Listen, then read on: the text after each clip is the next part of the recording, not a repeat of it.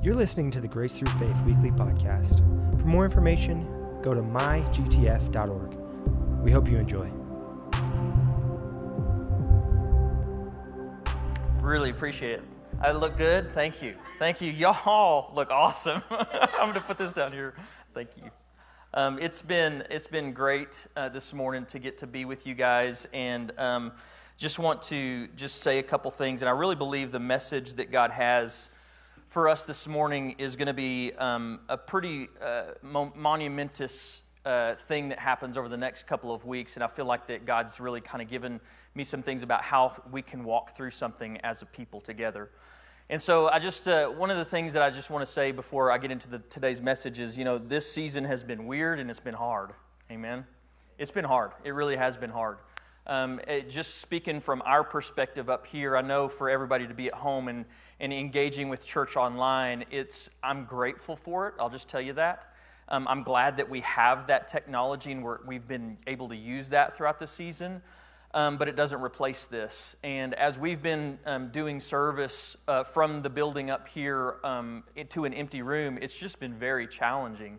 I think that our team has done a fantastic job. Um, we were actually in the middle of revamping our live stream equipment right before um, the pandemic hit. And so um, we had all of this new stuff that we were trying to learn and learn on the fly and had to learn it really fast. And they re- really responded to the challenge.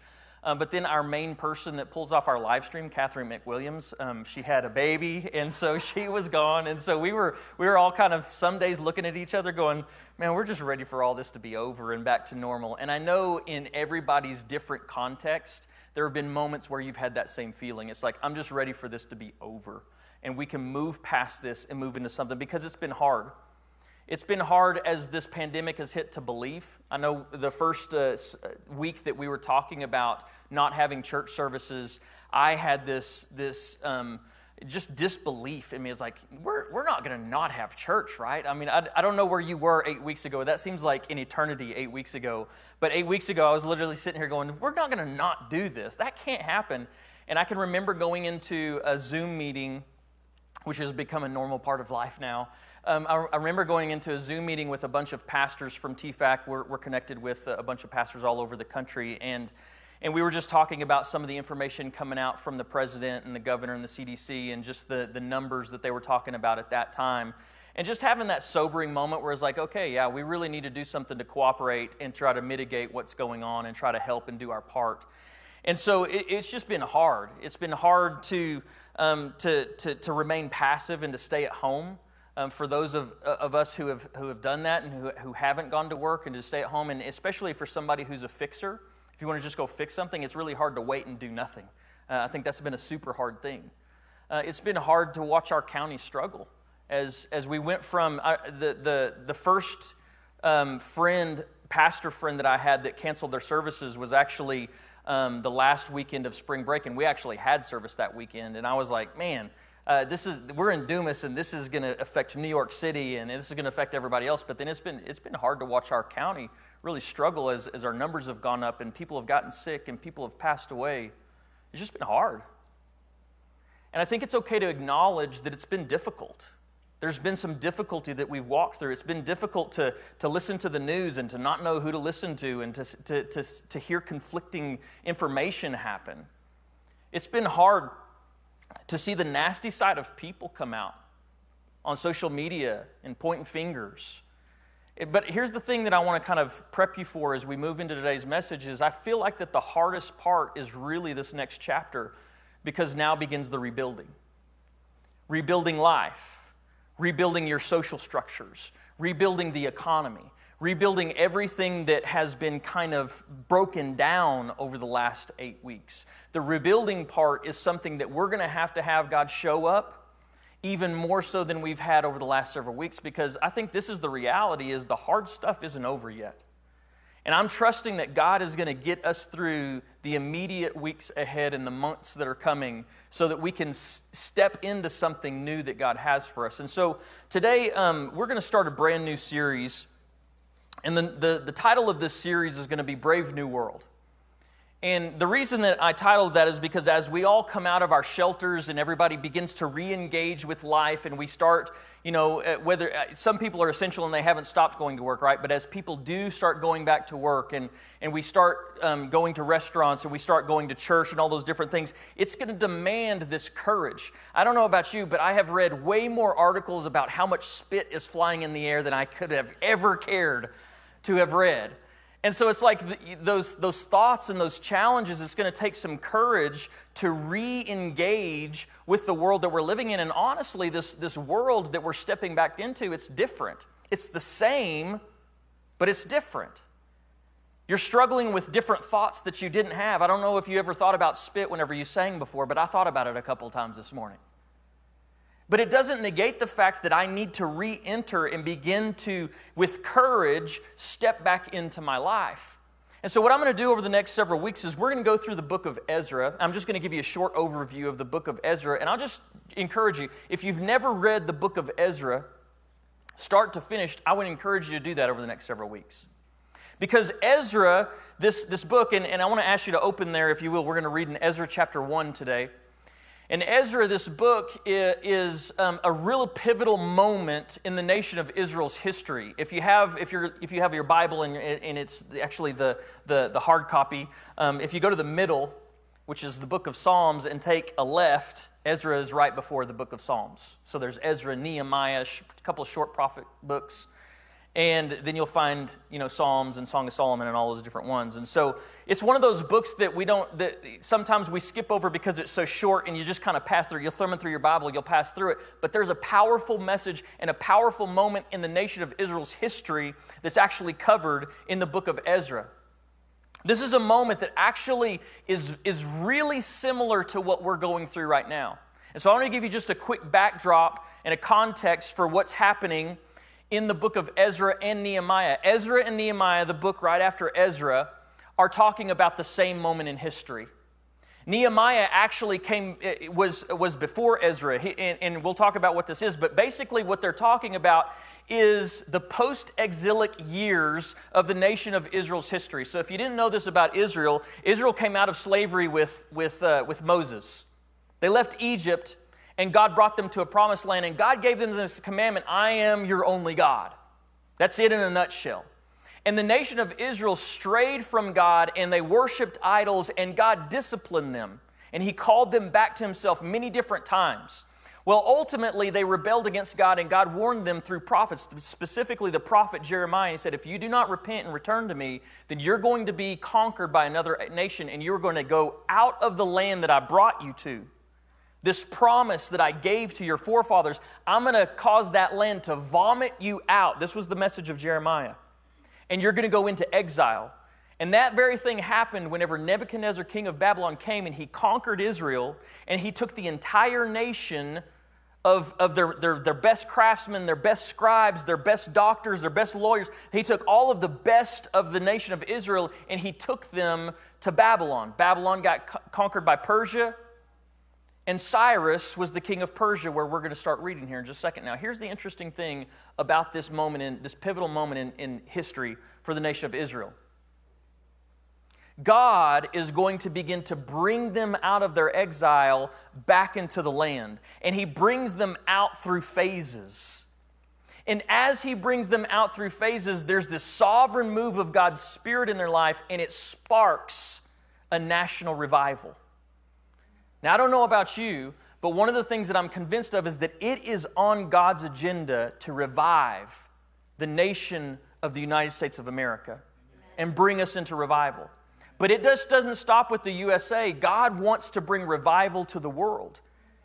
It's on his heart to bring a harvest in and bring people to salvation in Jesus Christ. And so I don't know that there's a more fitting message from God's word than the book of Ezra and the book of Nehemiah in this hour.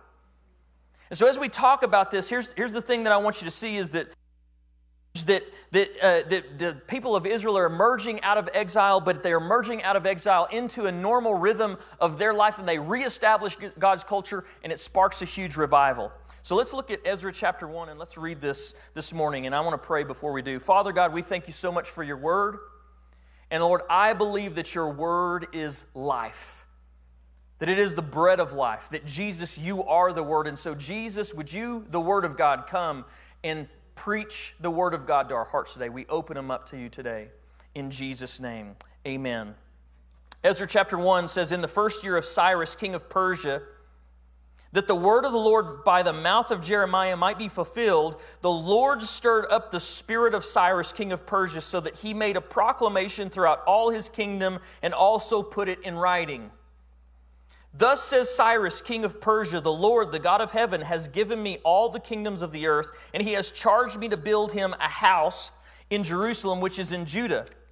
Whoever is among you, of all his people, may his God be with him, and let him go up to Jerusalem, which is in Judah, and rebuild the house of the Lord, the God of Israel. He is the God who is in Jerusalem. And let each survivor in whatever place he sojourns be assisted by the men of, this, of his place with silver and gold, with goods, and with beasts, besides freewill offerings for the house of God that is in Jerusalem. Then, verse 5.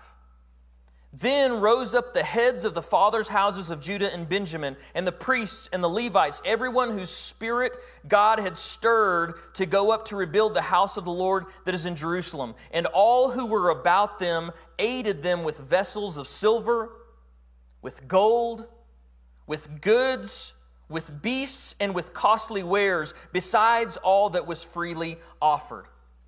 Now, we read the majority of chapter one of the book of Ezra, and I'm curious did you get the big idea of what's relayed to you and me?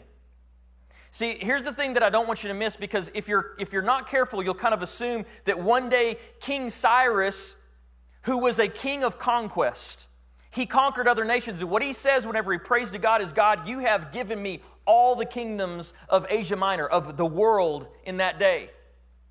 He says, You have given me all these kingdoms. And if you're not careful, you will assume that one night King Cyrus woke up and he just had this great idea.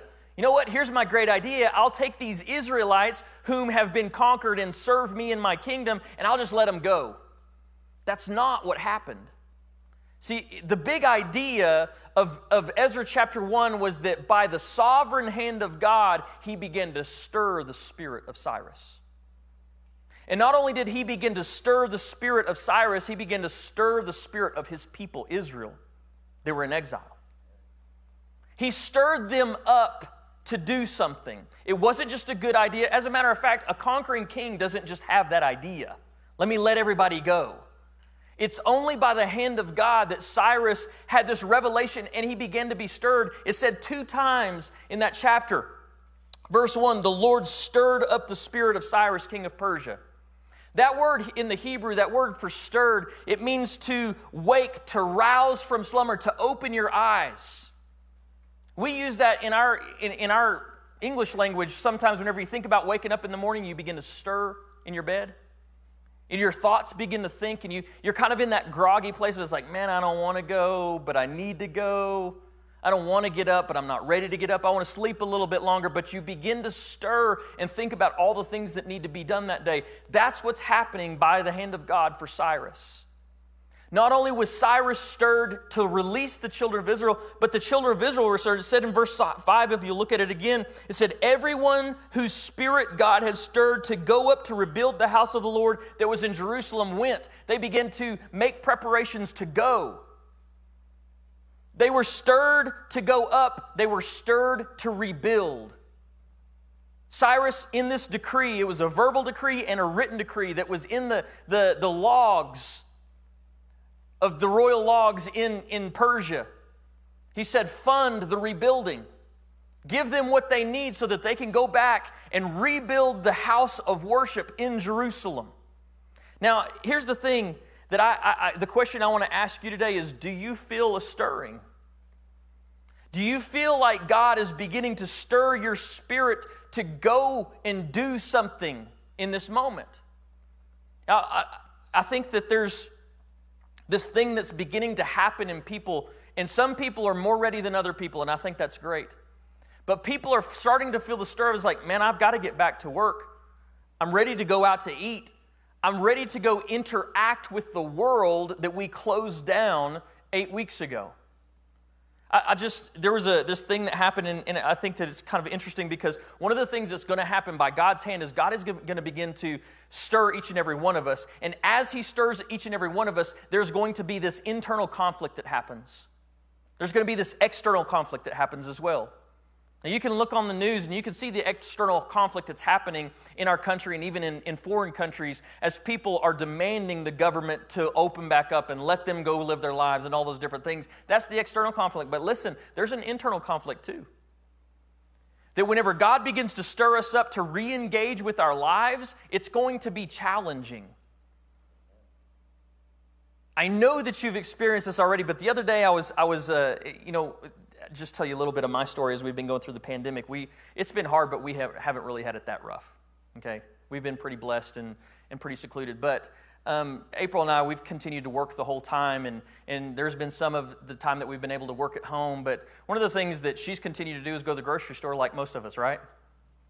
And I can remember going to Walmart with her and just trying to help her out as, you know, there wasn't any toilet paper for a little while and all those different things were happening. And, you know, concerned husband is like, I'm going to go with you and uh, you know the, the protective side comes out. And so the whole time that i'm there in walmart i'm having these thoughts was like i don't want to touch anything and i don't want to do all these things but i was okay with me going to walmart and april going to walmart. But a couple weeks ago emery came to me and she was like hey dad can i go with some friends to walmart? Can i go buy some stuff um, for a friend of ours that's a senior?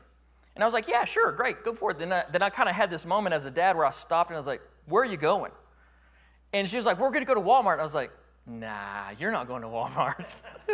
I'm okay with going to Walmart, but I'm not ready for you to go to Walmart yet, right?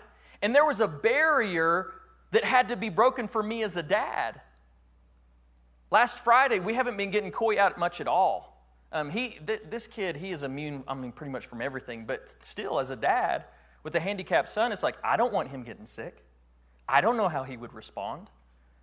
But this is what I know is I've got to re-engage with my life. So Friday we had a doctor's appointment. We had to take Coy to Amarillo, and um, he had to wear a mask, and he hated it. And half the time the mask was up here, and half the time it was down there. And, and we were going through the whole mask thing with McCoy, but we had to go not just to a doctor's appointment, we had to go to Texas Tech Health Science Center.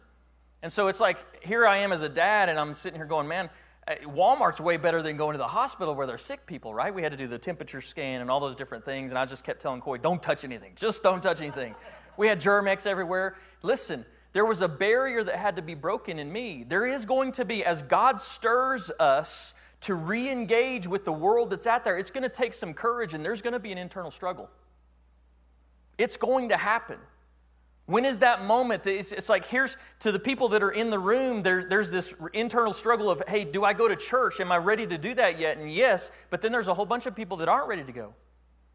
Here's the thing if you're not feeling a stirring yet, that's okay. It doesn't, here's the thing the people that are sitting in this room right now, that doesn't make you guys better Christians than the people who are watching online, right? Here's the thing if we're going to make it through this, this reintegration process with the, the, the, hand of God on us and we respond like God wants us to respond, we are going to have to have an as for me and my household mentality. This is not going to be a one size fits all thing. You're going to have to have this as for me and my home mentality. And so here's what I mean by that. You remember Joshua? Moses' successor. He was Moses' general, and he was the, after Moses died, Joshua succeeds him, and he's the one who takes the children of Israel into the promised land. They establish the nation of Israel in promised land. They fight battles. They conquer the giants that are in the land. And Joshua, at the very end of the book of Joshua, he stands up before the nation and he challenges them to worship the Lord their God only. And he puts this challenge before them, and they have this choice and he says this to him in, in Joshua 24, verse 15 Choose this day whom you will serve. Whether the gods your father served in the region beyond the river in Egypt, or the gods of the Amorites in whose land we now dwell. But as for me and my household, we will serve the Lord. If we're going to do this, and, and as you begin to break barriers down and reintegrate into your life, you are going to have to have a as for me and my household mentality. You're going to have to do what's right for your family. You're going to have to get good, as we have always had to do as Christians, at hearing the voice of the Lord for yourself, for your household, and responding to what God's asking for you. Listen, it's not time for everybody to come back to church.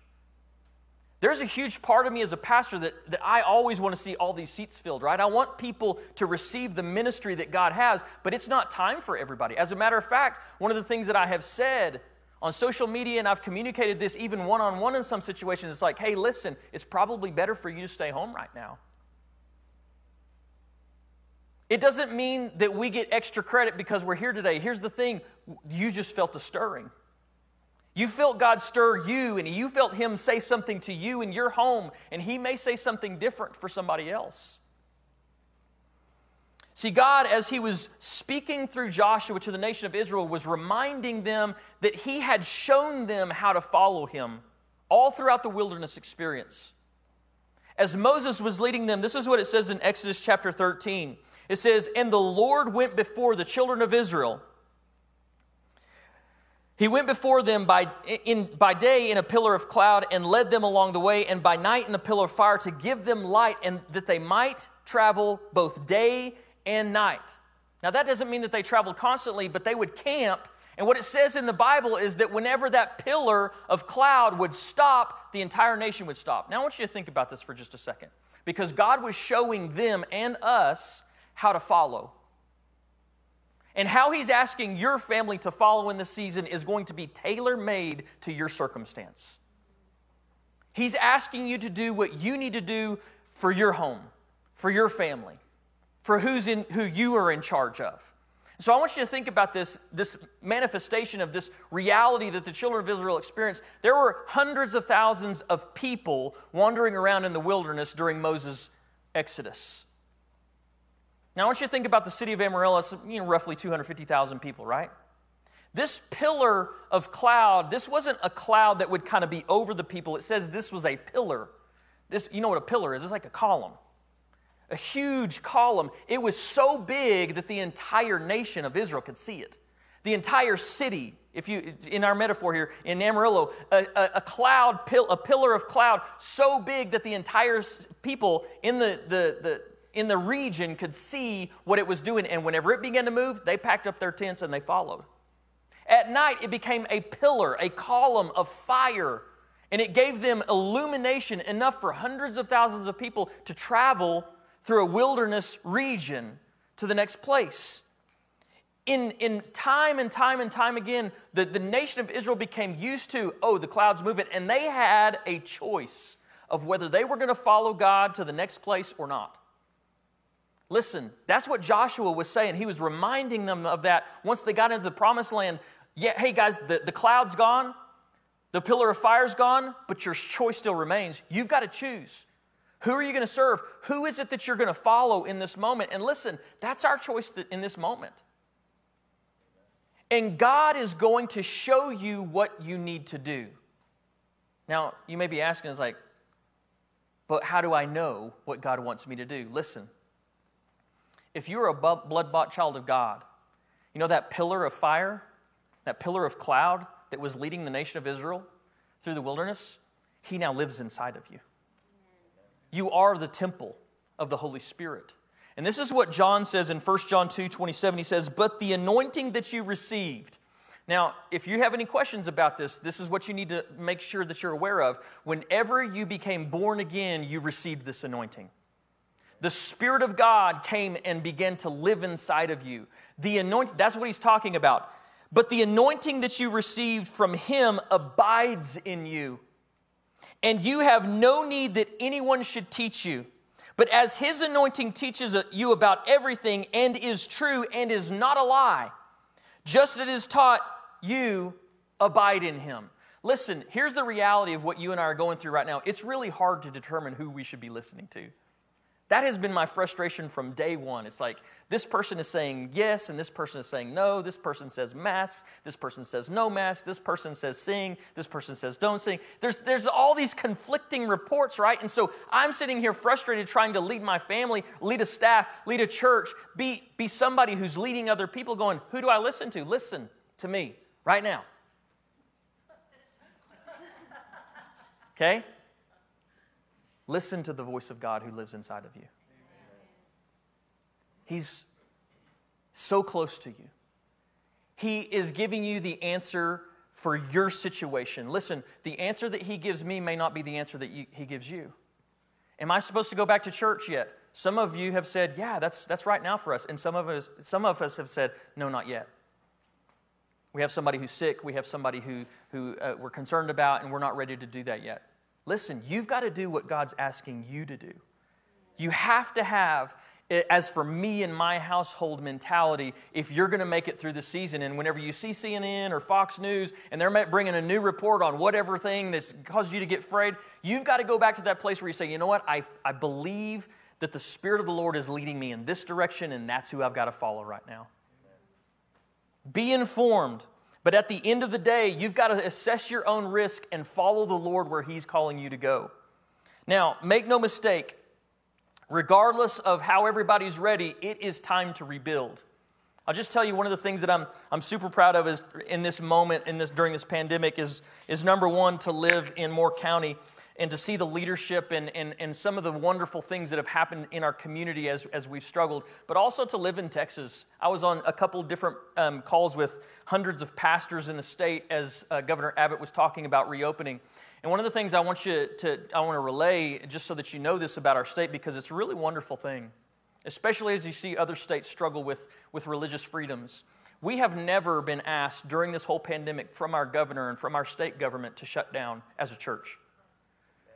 The first call that I ever got on and listened to um, Greg Abbott speak to pastors, he said, Hey, listen, you guys can meet. We would really encourage you to not be meeting right now, but you guys are free to meet.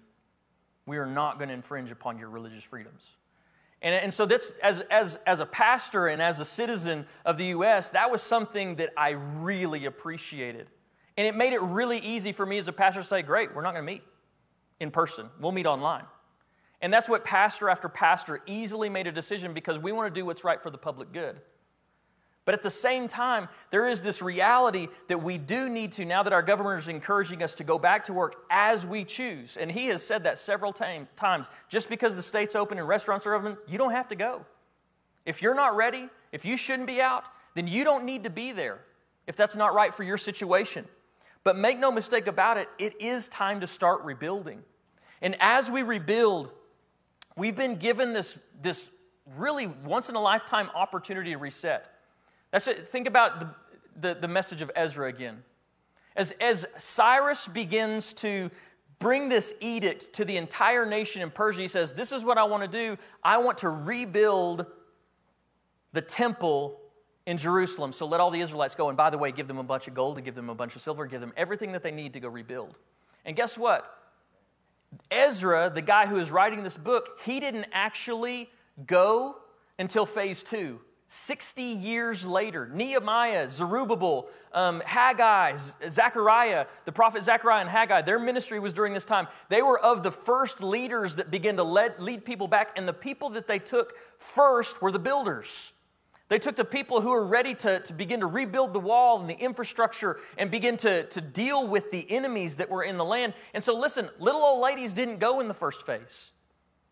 People who were not able to do the work of rebuilding didn't go in the first phase. And so, as Ezra is writing this, he comes 60 years later. He is giving the perspective because Ezra, if you didn't know this about him, he's a scribe. He's a priest. And, and one of the things that he is good at is, is telling history. And so he gave this orderly account of how things happen from start to finish. Listen, as we rebuild, we have been given this once in a lifetime opportunity to reset. And whenever we rebuild, we have the opportunity to rebuild some things in our lives better than they were before. I don't know if you, you know this, but the, the exile Babylon lasted 70 years. The reintegration back into Israel lasted about 70 to 80 years. Almost as much time as they spent in exile, it took them to rebuild. And it took year upon year upon year of difficult, hard labor to begin to rebuild the life and the structure and the worship, the, system of worship that the Levites had. Listen, here's the opportunity that you and I have. As this whole pandemic has caused things in our, in our culture, and in our personal lives to be shaken and even dismantled, you have the ability now to rebuild something better than it was before. This is what Jesus, listen to the words of Jesus. Jesus says this in Matthew chapter 7 Everyone then who hears these words of mine, and he's talking about the Word of God. Everyone who hears these words of mine and does them will be like a wise builder who built his house on the rock. The rain fell, the floods came, and the winds blew and beat on that house, but it did not fall because it had been founded on a sure foundation. You and I have an opportunity now that we begin to reintegrate and as God begins to stir us to build in such a way that anything that was in your life that wasn't on Jesus before can be now. This is your moment and this is your opportunity. That if, if bad habits have been destroyed, that you can begin to build again upon a sure foundation who is Jesus. That is our opportunity.